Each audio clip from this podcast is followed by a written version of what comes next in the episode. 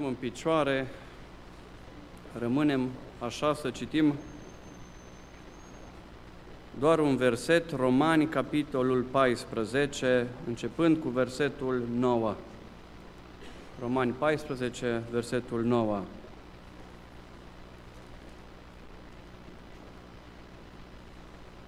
Căci Hristos pentru aceasta a murit și a înviat, ca să aibă stăpânire și peste cei morți, și peste cei vii. Amin. Reocupăm locurile.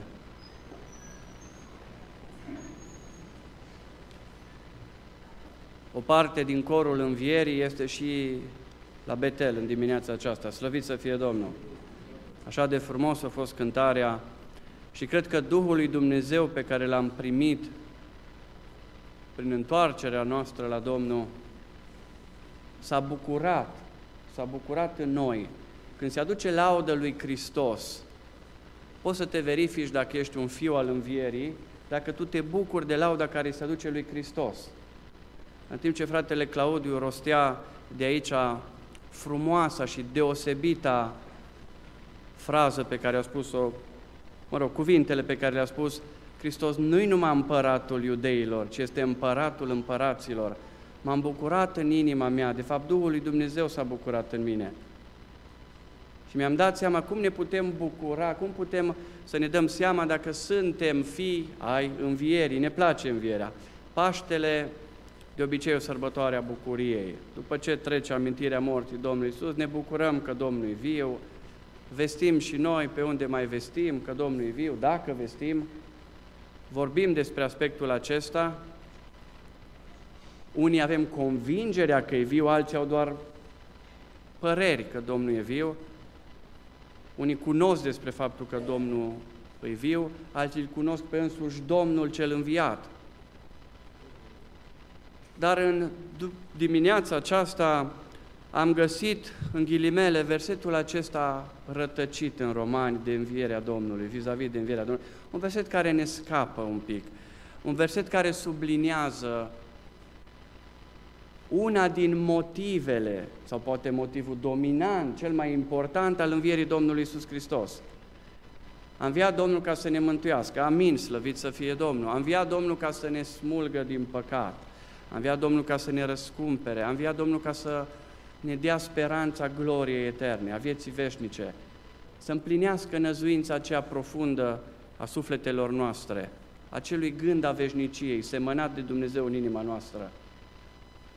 Dar o motivație a învierii Domnului Iisus Hristos este în Romani și o recitesc. Căci Hristos pentru aceasta a murit și a înviat. Pavel este foarte categoric în versetul acesta. Ca să aibă stăpânire și peste cei morți și peste cei vii. Acum nu o să vorbim de morți, vorbim de vii, că noi suntem aici.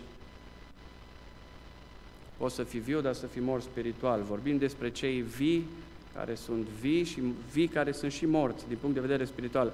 Biblia numește două categorii de oameni, măcar că ambele categorii trăiesc și ambele categorii sunt vii din punct de vedere biologic. Dar Biblia face distincție clară între cei vii care sunt ai lui Dumnezeu, care au Duhul de viață din Dumnezeu,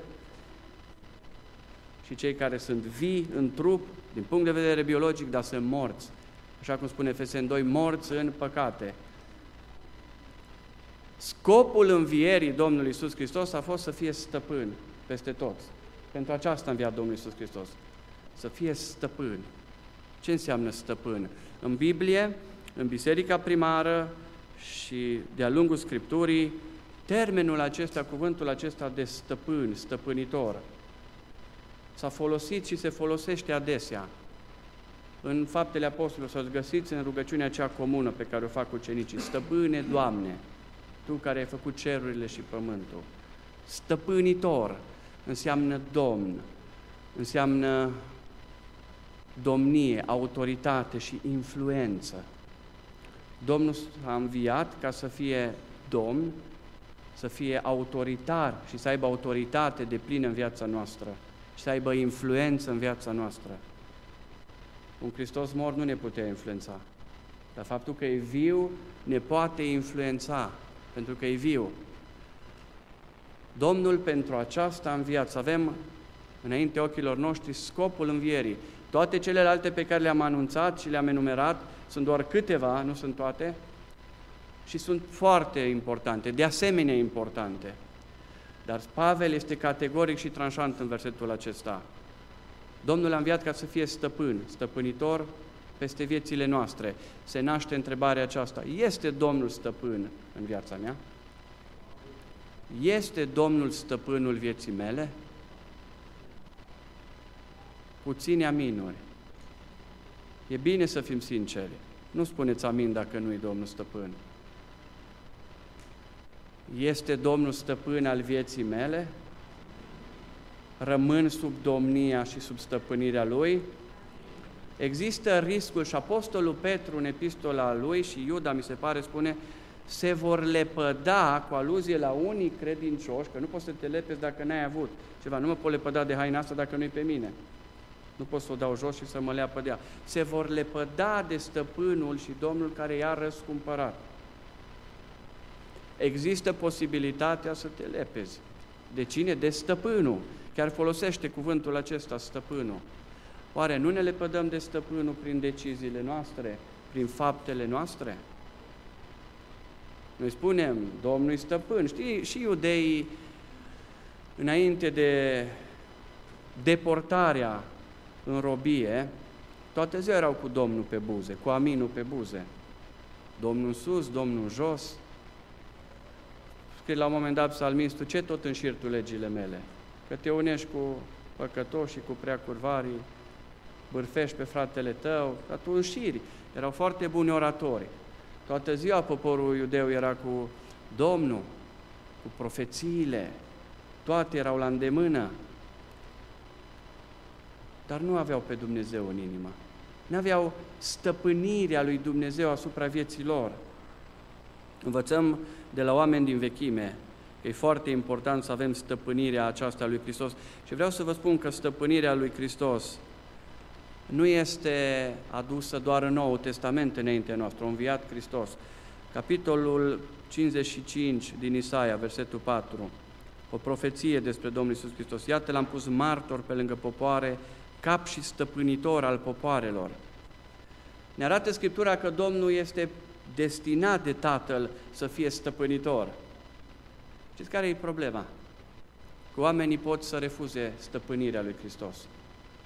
Pot să refuze, pot să se împotrivească stăpânirii. El a fost pus de Dumnezeu stăpânitor peste popoare, peste națiuni, peste țări, dar nu toți sunt sub stăpânirea lui Hristos. Nu toți acceptă stăpânirea lui Hristos. Îi deranjează, îi inconfortează. Ne place un Hristos înviat. Poate nu doar, poate de pe buze coboară în inimă. Poate chiar credem că a înviat Domnul, dar suntem gata să ne raportăm la El ca la cel viu?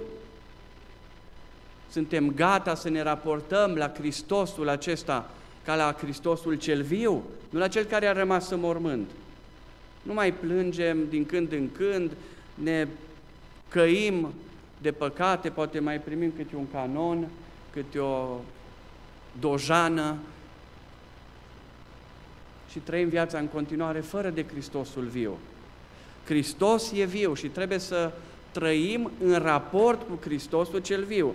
În Apocalipsa, capitolul unu, așa de frumos se prezintă Domnul cel viu lui Ioan, Ioan care îl văzuse la înviere, Ioan care era părtaș cu ucenicii. Apocalipsa unu cu optsprezece, cel viu, am fost mort și iată că sunt viu în vecii vecilor. Eu țin cheile morții și ale locuinței morților. Domnul e viu, se arată lui Ioan că e viu și Ioan se raportează la el ca la cel viu. Știți ce face Ioan când îl vede pe Domnul? Știți ce fac toți cei care îl văd pe Domnul? Sincopiază, își pierd puterea. Așa trebuie să ne raportăm la cel viu, la stăpânirea lui. Spunea omul lui Dumnezeu, sunt îngrozit și tremur. Când ați tremurat ultima oară înaintea lui Dumnezeu? cinci Cine spunea lucrul acesta? Unul dintre ei era Daniel. Știți cum îl numea și cum îl numește Biblia pe Daniel? Ce titlu i-a pus? Om prea iubit și scump. Și Daniel zice, sunt îngrozit și tremur, Domnul meu. Când are o teofanie și apare Hristos în față, m-a părăsit orice putere și cade la pământ. Ioan cade la pământ. Se raportează la cel viu, nu la cel doar din cărți. Spune Evrei că Moise așa, așa a trăit și așa l-a crezut pe Dumnezeu, ca și cum ar fi văzut pe cel nevăzut. Dar nu l-a văzut. Dar el așa s-a raportat la Dumnezeu și așa și-a schimbat viața și și-a configurat viața ca și cum l-ar fi văzut pe Dumnezeu. Când te-o copleșit ultima oară groaza prezenței lui Dumnezeu? Noi vrem bucurie, Doamne, vrem să ne bucurăm în dimineața aceasta în biserică, vrem să ne bucurăm, vrem să ne bucurăm, sigur că da. Spune în Marcu, după ce Domnul Hristos le-a spus ucenicilor că merge la Ierusalim și acolo va fi dat să fie bătut, va fi vândut, bătut și omorât. Spune că ucenicii l-au urmat plin de groază. Câteodată în prezența lui Dumnezeu nu-i numai bucurie, câteodată în prezența lui Dumnezeu nu-i numai cântare, ci pace și bucurie și aleluia. În prezența stăpânului trebuie să fie și groază. Groază pentru că ne întâlnim cu el. V-am spus de Ioan, Ioan l-a văzut la înviere, Ioan a dormit cu capul pe pieptul lui. Ioan a fost, spune Biblia în Ioan douăzeci și unu, când au episodul acela de depărtare de Dumnezeu și în loc să meargă în Galileea, merg din nou la pescuit, nu prin nimic, au un eșec total. Dar numai Ioan la un moment dat spune, ucenicul care îl iubea pe Domnul, o știut că Iisus e jos, afară din corabie, pe mal și strigă la el. Ceilalți nu știut. Ioan acesta care îl iubea pe Domnul, Domnul care îl iubea pe Ioan, că nu lași pe oricine să stea aproape de inima ta, numai pe cel ce te iubește. Ioan, când îl vede pe Domnul, se încopiază. Nu mai am nicio putere. Am căzut ca mort înaintea lui. Știe ce înseamnă stăpân. Înțelege ce înseamnă stăpânirea și domnia lui Hristos. Sunt oameni care n-au înțeles ce înseamnă stăpânirea și care nu vor să înțeleagă. Moise este un exemplu despre care spune Scriptura în Exod treizeci și patru, își dă seama Moise că e neapărat necesar să-L iei pe Dumnezeu ca stăpân și că nu poți să înaintezi fie în pustie, fie în Canaan, fie în cuceriri, fără stăpânirea lui Dumnezeu. Moise se și roagă, vedeți? Nu e suficient că Hristos a înviat. Trebuie să te rogi ca să vină, să devină stăpân al vieții tale. Exod treizeci și patru cu nouă, rugăciunea lui Moise, scurtă și concretă. Însă Moise s-a plecat până la pământ și s-a închinat, citesc și opt. El i-a zis, Doamne, dacă am căpătat trecere înaintea ta, te rog să mergi în mijlocul nostru, Doamne. Poporul acesta este într-adevăr un popor încăpățânat, dar iartă-ne fără de legile și păcatele noastre și ia-ne în stăpânirea ta. Moise înțelege că stăpânirea lui Dumnezeu nu e un lucru de joacă. Înțelege că stăpânirea lui Dumnezeu, ca autoritatea lui Dumnezeu, este un fapt. Un fapt care trebuie să ții cont de el. Un fapt pentru care trebuie să te rogi. Doamne, vreau să fii stăpân. Doamne, ia-ne în stăpânirea ta. Că nu merge cu una, cu două, spune Moise. Poporul acesta e încăpățânat și nesupunerea și fugirea de sub stăpânire și refuzarea autorității de obicei este în contradicție cu o minte încăpățânată, cu un eu puternic, cu un eu vizibil, cu un fel de a vorbi de genul fac ce vreau, trăiesc cum vreau și apoi Domnul a lucra. Apoi Domnul va face și va binecuvânta ce am decis eu. Sunt mulți oameni care decid, care iau hotărâri și apoi cer binecuvântarea lui Dumnezeu peste decizia lor, să o binecuvinteze Dumnezeu. Și binecuvântarea refuză sau poate întârzie în cel mai bun caz să vină. Pentru că ea n-a fost făcută sub autoritate și sub stăpânire. Moise spune, voi sunteți un popor încăpățânat. Nu spun eu despre dumneavoastră. Moise spune despre poporul în a cărui conducere l-a pus Dumnezeu. Voi sunteți un popor încăpățânat. Aș folosi termenul pe care îl spune primul martir. Oameni tari la cerbice, spunea Ștefan. Același lucru. Tari la cerbice cu încăpățânat, idem, egal, încăpățânat. Nu vrei ce vrea Dumnezeu, vrei ce vrei tu. Vreau sărbători fără Hristos. Sau dacă Hristos a coborât mai jos de minte și a coborât puțin în inimă, vreau să-L manipulez, dacă se poate, pe Hristos. Să fac ce vreau eu, dar să nu-i dau stăpânire totală. Biblia spune că stăpânirea totală a lui Hristos în viața noastră este dacă îi dăm mădularele noastre, în Roman șase, dacă îi dăm mădularele întregime, suntem sub har și dacă suntem sub har, păcatul nu va stăpâni în viața noastră. Dar dacă nu îi dau mădularele mele lui Hristos, harul nu se manifestă de plin. Eu n-ajung la sfințirea mea, pentru că Biblia spune,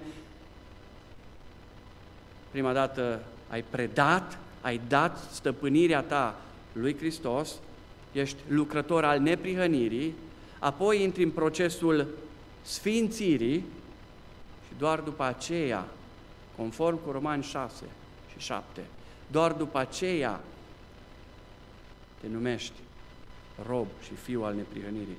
Pentru că dacă mădularele tale lucrează împotriva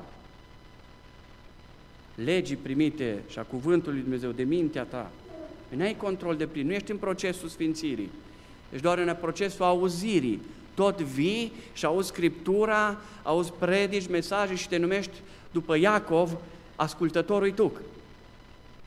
Nu-i nimic. Nu-i mare lucru în asta. Toți oamenii din lume sunt ascultători.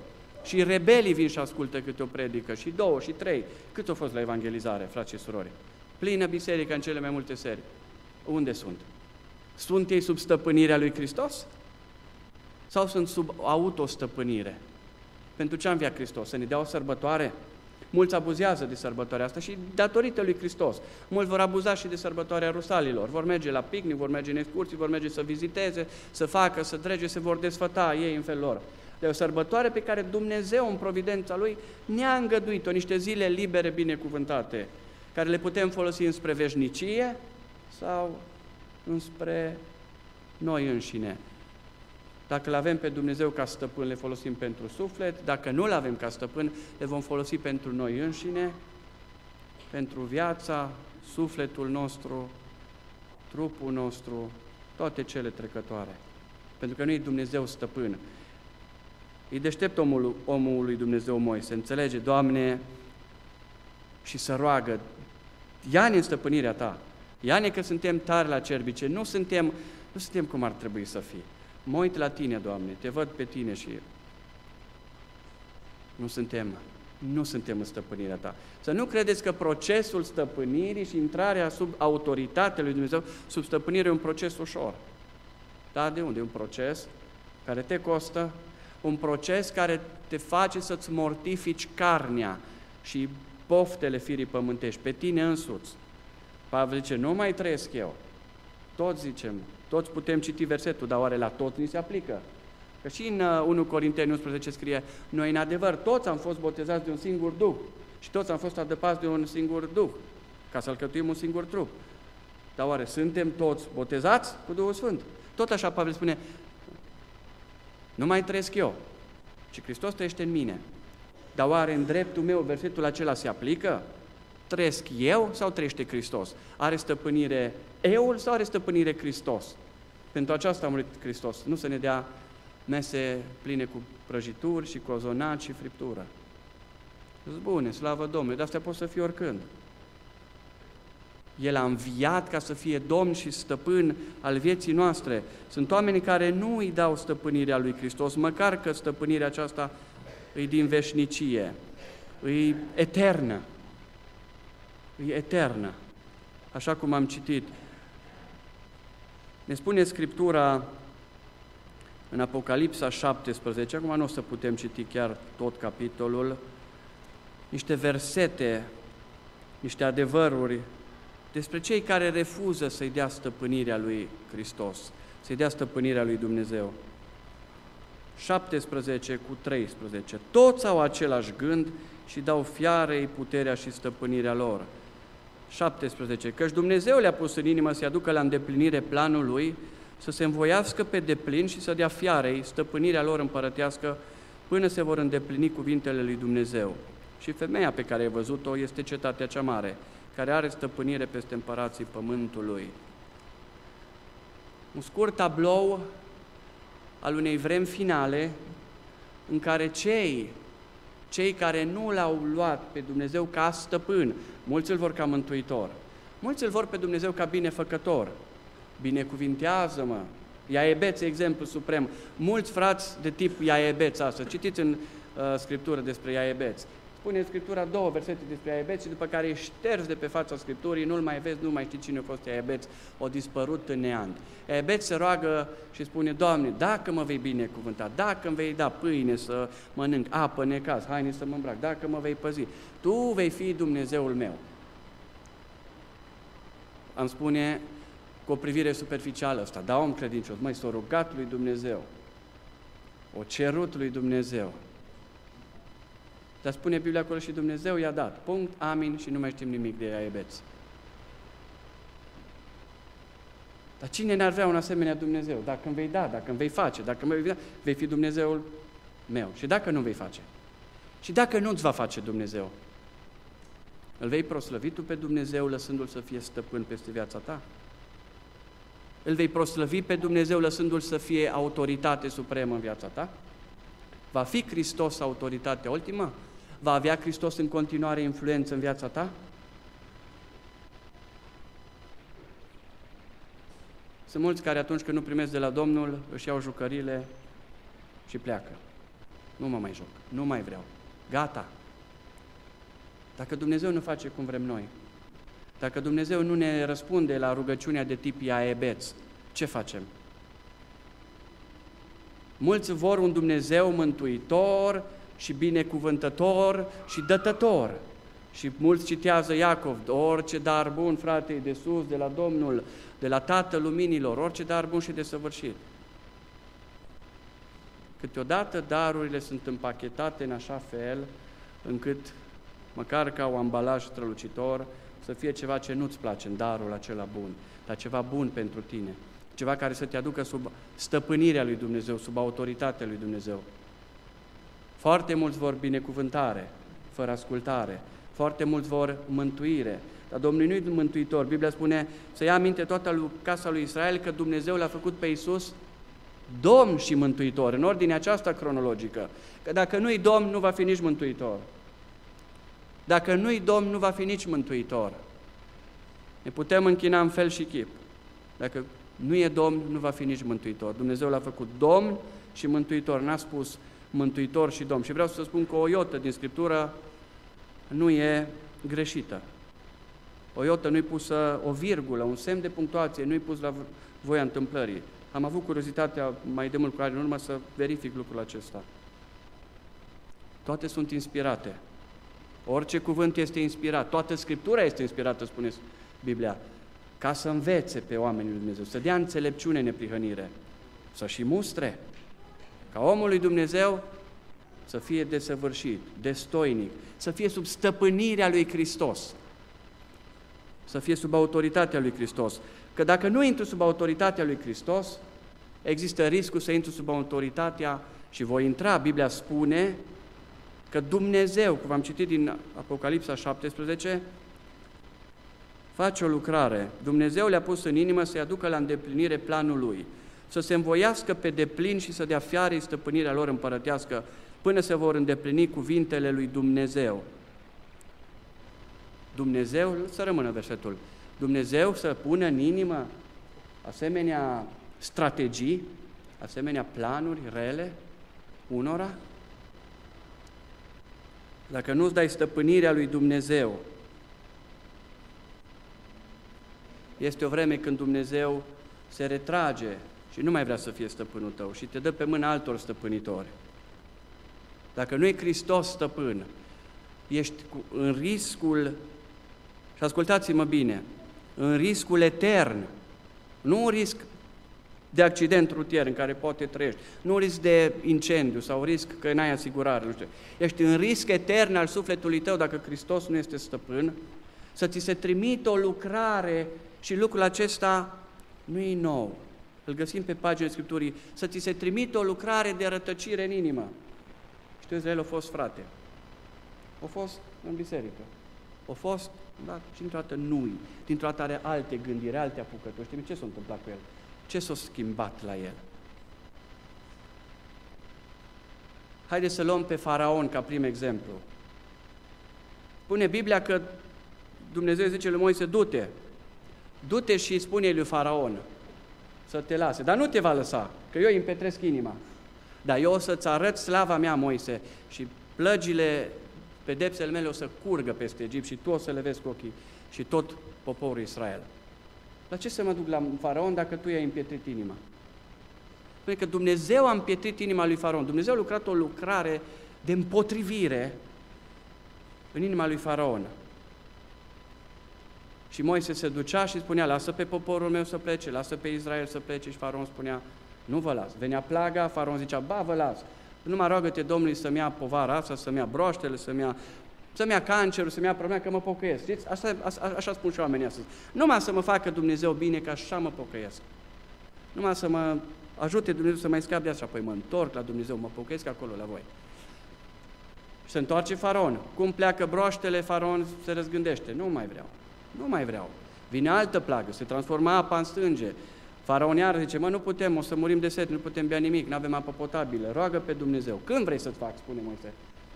Mâine, nici măcar nici astăzi, mâine să mi se limpezească apele. Mâine, vine mâine, zice Faraon, nu mai te las. Și este jocul acesta, cârdășia aceasta de du-te vino cu Moise, omul lui Dumnezeu. Și te întreb, cum Dumnezeu poate să împietrească inima lui Faraon? Cum Dumnezeu îi pune o lucrare de rătăcire? Pentru că Faraon vrea sub stăpânirea lui, nu vrea sub stăpânirea lui Hristos, sub stăpânirea lui Jehova, a lui Iahve. Și citim în Scriptură un verset ascuns, tainic, undeva în Marii Proroci, acum nu, nu-l găsesc. Spune Biblia așa de frumos, căutați-l, frații, de la... Faraon a pierdut clipa cercetării, s-a împietrit inima. Pentru că Dumnezeu l-a cercetat pe Faraon și a vrut să fie prieten cu Faraon și a vrut să arăte, dar Faraon a zis, nu. Lui Faraon i s-a împietrit inima pentru că el l-a respins pe Dumnezeu și când îl respinge autoritatea lui Dumnezeu și stăpânirea Dumnezeului cel adevărat, Dumnezeu zice, nu mă vrei pe mine? N-ai două variante, n-ai trei variante, n-ai variantă de neutralitate, n-ai variantă de mijloc. Vine lucrarea celui rău. Și lucrul acesta îl putem vedea și pe paginile cronicilor, și pe paginile împăraților, când profetul, un profet, vine să prorocească împăratul Ahab de bine, știți? Și vine prorocul Mica, proroca lui Dumnezeu, și profeții spun, măi, prorocește și tu ca noi, prorocește de bine împăratul, profețește ce-i place să audă, spune că va câștiga războiul, spune că Dumnezeu e cu el. Și Mica spune așa, dar cumva... cumva în derâdere, sarcastic. Și împăratul vede că Mica, măi Mica, te pun să juri pe numele Domnului că îmi spui adevărul. Și odată Mica intră în Duhul, are o revelație extraordinară profetul acesta și spune, am văzut pe Domnul stând pe scaunul lui de domnie și o ceată mare, de, o mulțime mare de duhuri, gata, gata, să stea la dispoziția lui Dumnezeu. Și i-au zis întrebarea lui Dumnezeu, cine se va duce să amăgească pe Ahab? Cine se va duce să amăgească pe Ahab? Și un duh iasă din adunarea aceea dinainte lui Dumnezeu, spune, eu mă voi duce. Și ce vei face? Nu Dumnezeu îi spune strategia păcatului, Dumnezeu nu mă lângăduie. Și ce vei face? Păi voi fi un duh de minciună în gura tuturor profeților lui. Pentru că atunci când nu vreau să stau sub stăpânirea lui Dumnezeu, intru sub stăpânirea celui rău. Și vine un duh de minciună, o lucrare de rătăcire. Apocalipsa șaptesprezece avertizează umanitatea că cei care nu intră sub incidența stăpânirii lui Hristos, li se va da o lucrare de rătăcire. Și nu doar Ioan, și apostolul Pavel spune, lucrul acesta în Tesalonicenii. Căci Dumnezeu le trimite o lucrare de rătăcire. De ce? Justificat. Dumnezeu e drept. De ce le trimite Dumnezeu o lucrare de rătăcire? Pentru că n-au iubit, n-au primit dragostea adevărului ca să fie mântuiți. Și au vrut să creadă o minciună. Minciunile sunt dulci, cum spunea fratele Claudiu. Dar în scurtă vreme îți vei da seama că e minciună, că nu e adevăr. Câteodată adevărul doare, câteodată adevărul e provocator, îți impune schimbare, îți cere schimbare, dar îți dă adevărul. Și adevărul e bun, chiar dacă doare, chiar dacă n-are gustul ăla dulce. Adevărul aduce eliberare, veți cunoaște adevărul și adevărul va face liberi. Sătulă-i lumea și cerul de, de robi și sclavi. Dumnezeu ne vrea liberi, vrea să fim liberi. Hristos ne-a chemat la libertate, libertate de păcat, libertate de cel rău, libertate de influența celui rău. Dar numai în Hristos pot să fiu. O să zic, păi eu nu mă pocăiesc, eu nu vreau cu Hristos. Dar nu există poziție de mijloc, am spus și repet, nu există poziție de neutralitate. Nu vreau nici cu cel rău, cum să vreau cu cel rău, nu mă lipesc de cel rău. Dar nu vreau nici ca voi, prea de tot. Nu există poziție de mijloc. Dacă nu îmbrățișez și nu vine autoritatea lui Hristos și stăpânirea lui Hristos, rămâne cealaltă, cealaltă variantă, varianta morții spirituale.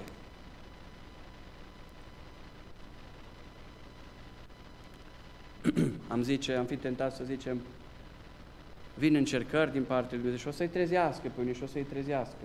Dar au venit încercări și peste Faraon, așa mari încercări și nu l-au mai trezit. Au venit încercări, dar au fost o lucrare așa de rătăcire și când tu uiți la oamenii care nu sunt sub stăpânirea și sub autoritatea lui Hristos, vezi că iau decizii atâta de nefaste pentru viața lor, atâta de aiurea. Asta e un semn al faptului că nu ești sub autoritatea lui Hristos, că iei decizii greșite pentru viața ta, pentru sufletul tău, pentru spiritualitatea ta. Faraon a zis, a văzut marea despicată, mă bag și eu în mare, dar nu se poate. Nu poți să mergi, fiind sub autoritate străină, sub stăpânire străină, nu poți să mergi pe unde merg copilul lui Dumnezeu. Nu poți. Nici numai el care trebuia să fie cel din tâi strateg al țării Egiptului, cel din tâi general, cel mai deștept, și-a băgat toată armata și-a condus pe toți după el în moarte și în pierzare, pentru că a pierdut clipa cercetării, clipa când Dumnezeu l-a cercetat și pe el, că spune Biblia, Faraon a ajuns un pustiu. Faraon a ajuns un pustiu, acesta e versetul biblic. Faraon a ajuns un pustiu, pentru că atunci când nu ești sub autoritatea lui Dumnezeu, te pustiești, ți se pustiește sufletul, ți se uscă sufletul. E bine sub autoritatea lui Dumnezeu. Să ne ajute Domnul să rămânem sub autoritatea aceasta. E foarte important să fim stăpâniți de Dumnezeu. Apocalipsa doisprezece cu zece, te rog să afișezi. Nu există cea de-a doua opțiune. Am vrea, unii ar vrea, dar vreau să spun, sub stăpânirea lui Dumnezeu este cel mai bine. Cel mai bine. Și am auzit în cer un glas tare care zicea, acum a venit mântuirea, puterea și împărăția Dumnezeului nostru și stăpânirea Hristosului Lui. Pentru că părâșul fraților noștri care zi și noapte îi păra înaintea Dumnezeului nostru a fost aruncat jos. Vine o vreme, vine un timp când această stăpânire va intra în drepturi depline. Deocamdată e uzurpată, deocamdată este condiționată stăpânirea deplină a lui Dumnezeu. Deocamdată, îi temp, aș folosi termenul temporizat, dar vine o vreme când această stăpânire a Hristosului Lui, din nou stăpânire, din nou aspectul acesta îl sublinează Biblia, nu e nimic de bunătate aici. Puterea, împărăția și stăpânirea Hristosului. Vine o vreme când stăpânirea aceasta se va manifesta de plin. Când oamenii cu groază vor alerga, vor alerga să scape, vor alerga în, știu eu, cetăți de scăpare, dar nu va fi chip de scăpare. Nu va fi chip de salvare. Când Dumnezeu, Numeri douăzeci și patru cu nouăsprezece. Cel ce se naște din Iacov domnește ca stăpânitor și pierde pe cei ce scapă din cetăți. Wow!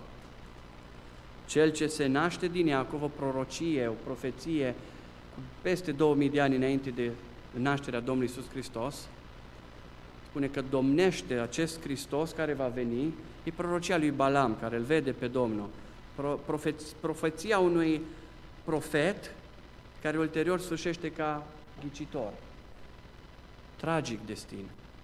Profet, iată ce spune cel ce are ochii deschiși, spune el, cel ce aude cuvintele celui atotputernic, și sfârșește ca vrăjitor, departe de Dumnezeu, ca o paria a Bibliei.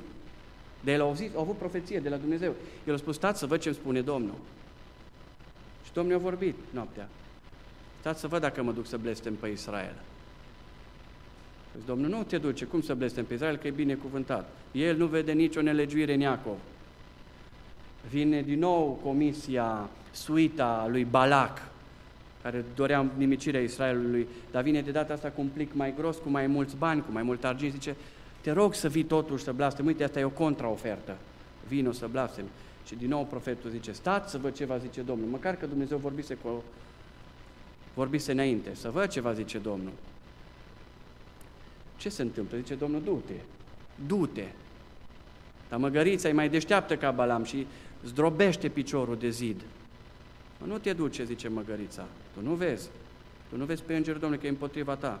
Nu vezi că vrei ce vrei tu, nu vezi că te-ai uitat la bani și nu te-ai interesat de voia lui Dumnezeu, nu vezi că îl târăști pe Dumnezeu și vrei să-l manipulezi, să fii tu stăpân și să nu fie el stăpân. Nu te duce Balam. Cred că este, cred că este o utopie ca să fii un animal mai deștept ca omul.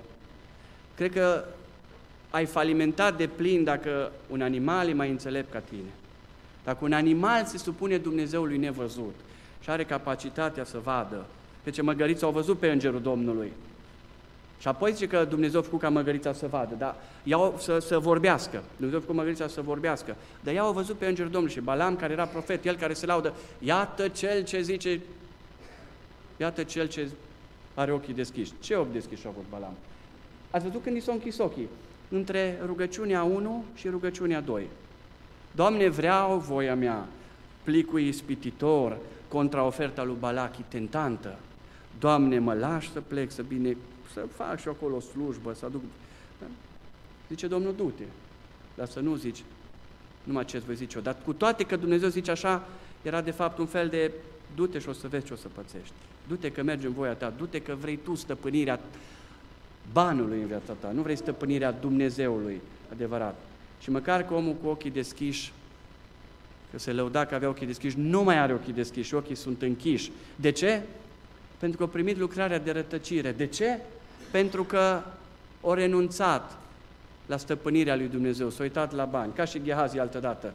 S-a frământat Ghehazi când a venit suita împăratului Siriei la el și a numărat ăia peșcheșul și saci, numai așa sunau, țingăleau arginții și a zis Ghehazi, bă, Elisei ăsta prea de tot, mă, prea în stil monahal vrea să mă țină. Ba niște haine și niște... Ce erau niște haine și niște bani? Că oameni suntem și noi, mă. Și eu mers și au zis, vă rog, au zis stăpânul meu, Elisei, să ne dați totuși ceva, s-o răzgândit. Auzi, omul, dar Elisei nu s-o răzgândit. Elisei nu a fost ca Balam. Dă-ne ceva. Și s-a dus și s-a întors cu banii doldora, cu haine de schimb. Nu au cerut una, două, dă-ne patru haine de schimb, dă-ne două rânduri. Dar plin de lepra păcatului. Plin de lepra păcatului. Pentru că atunci când nu rămân sub stăpânirea lui Dumnezeu și nu vreau autoritatea și stăpânirea Hristosului, mă, efectiv, mă arunc în neascultare de Dumnezeu. Mă arunc în neascultare de Dumnezeu și îmi periclitez sufletul. Așa că cu ascultarea și cu domnia lui Hristos nu-i de jucat. Nu e așa că mă trag de șireturi și când vreau eu și la urma urmei o să mă rog Domnului și o să mă ierte și... Este un nonsens. Hristos e Domn. Pentru aceasta a murit și a înviat, ca să aibă stăpânire și cine fuge de sub stăpânirea aceasta a lui Dumnezeu, riscă enorm. Cel ce se naște din Iacov domnește ca stăpânitor și pierde pe cel ce scapă din, pierde pe cei ce scapă din cetăți. Și vă spun ce înseamnă acest pierde pe cei ce scapă din cetăți. Poate îți găsești o cale de scăpare, poate cumva reușești să mai jonglezi, să te mai eschivezi de pedepse, ai un, o genă longevivă, treci mai mult, mai bine, nu dă bolile în tine, n-ai necazuri, poate că ești un bun strateg și știi cum să-ți organizezi lucrul, afacerile, uh, viața și o duci cumva până la urmă. Dar la urma urmei spune Biblia că acest stăpânitor te va pierde. Tu singur îți pierzi sufletul. Și stăpânitorul, chiar dacă reușești tu să scapi din cetăți, cetățile din vremea aceea erau, erau date spre nimicire, cetățile care, în a cărui păcat ajunsese nivelul maxim și puneai bolobocul pe ele, nu se te abila nicicum, era in, din calea afară de mare păcatul. Și oamenii ziceau, las că scăpăm noi, facem un, știți ce zice oamenii, facem un pact, un târg cu moartea, vom scăpa, ne împretenim cu moartea, facem vrăjitorii, incantații și... nimic nu ține. Stăpânitorul este ultimul stăpân al Universului, al planetei și al tuturor galaxiilor. Numele Lui este Hristos Domnul. Și El va pierde pe cei ce fug de El. Deci nu există altă soluție decât sub stăpânirea Lui Dumnezeu. Să nu vă jucați cu stăpânirea și autoritatea Lui Dumnezeu.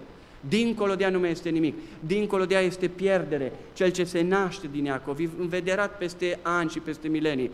Cel ce se naște din Iacov este singurul stăpânitor. Și dacă nu vii sub stăpânirea lui, poți să te duci în cetăți de scăpare, poți să ai asigurare de viață, pilonul trei, pilonul cinci, poți să ai orice soluții, poți să ai genă longevivă. Vei pieri, te vei pierde, dacă nu stai lângă Dumnezeu și în ascultare de Dumnezeu. Nu vă jucați cu aceasta, nu vă jucați. Concluzia pentru care s-a ridicat din morți Hristosul, pentru care a înviat, v-am citit-o, ca să aibă stăpânire asupra celor vii și asupra celor morți. Nu poți face niciun pact cu, mo- cu moartea. Întrebarea, vom da stăpânirea sufletului nostru, vom da influență, vom da voie influenței lui Dumnezeu, influenței cuvântului lui Dumnezeu să lucreze în inima noastră? Sau ne vom împietini și vom zice, aici eu stăpân, aici eu domnesc? Sau vom spune, Doamne, Tu ești stăpân, recunosc în dimineața aceasta că Tu ești singurul stăpân și că departe de Tine, afară de Tine, nu este nimic decât întuneric, scrâșnirea dinților, beznă. Dumnezeu să ne binecuvinteze, Dumnezeu să ne ajute și dacă trebuie să ne și zdrobească ca să-i dăm stăpânirea, să o facă și să lăsăm, că e mai bine așa pentru sufletele noastre. Dumnezeu să vă binecuvinteze. Amin.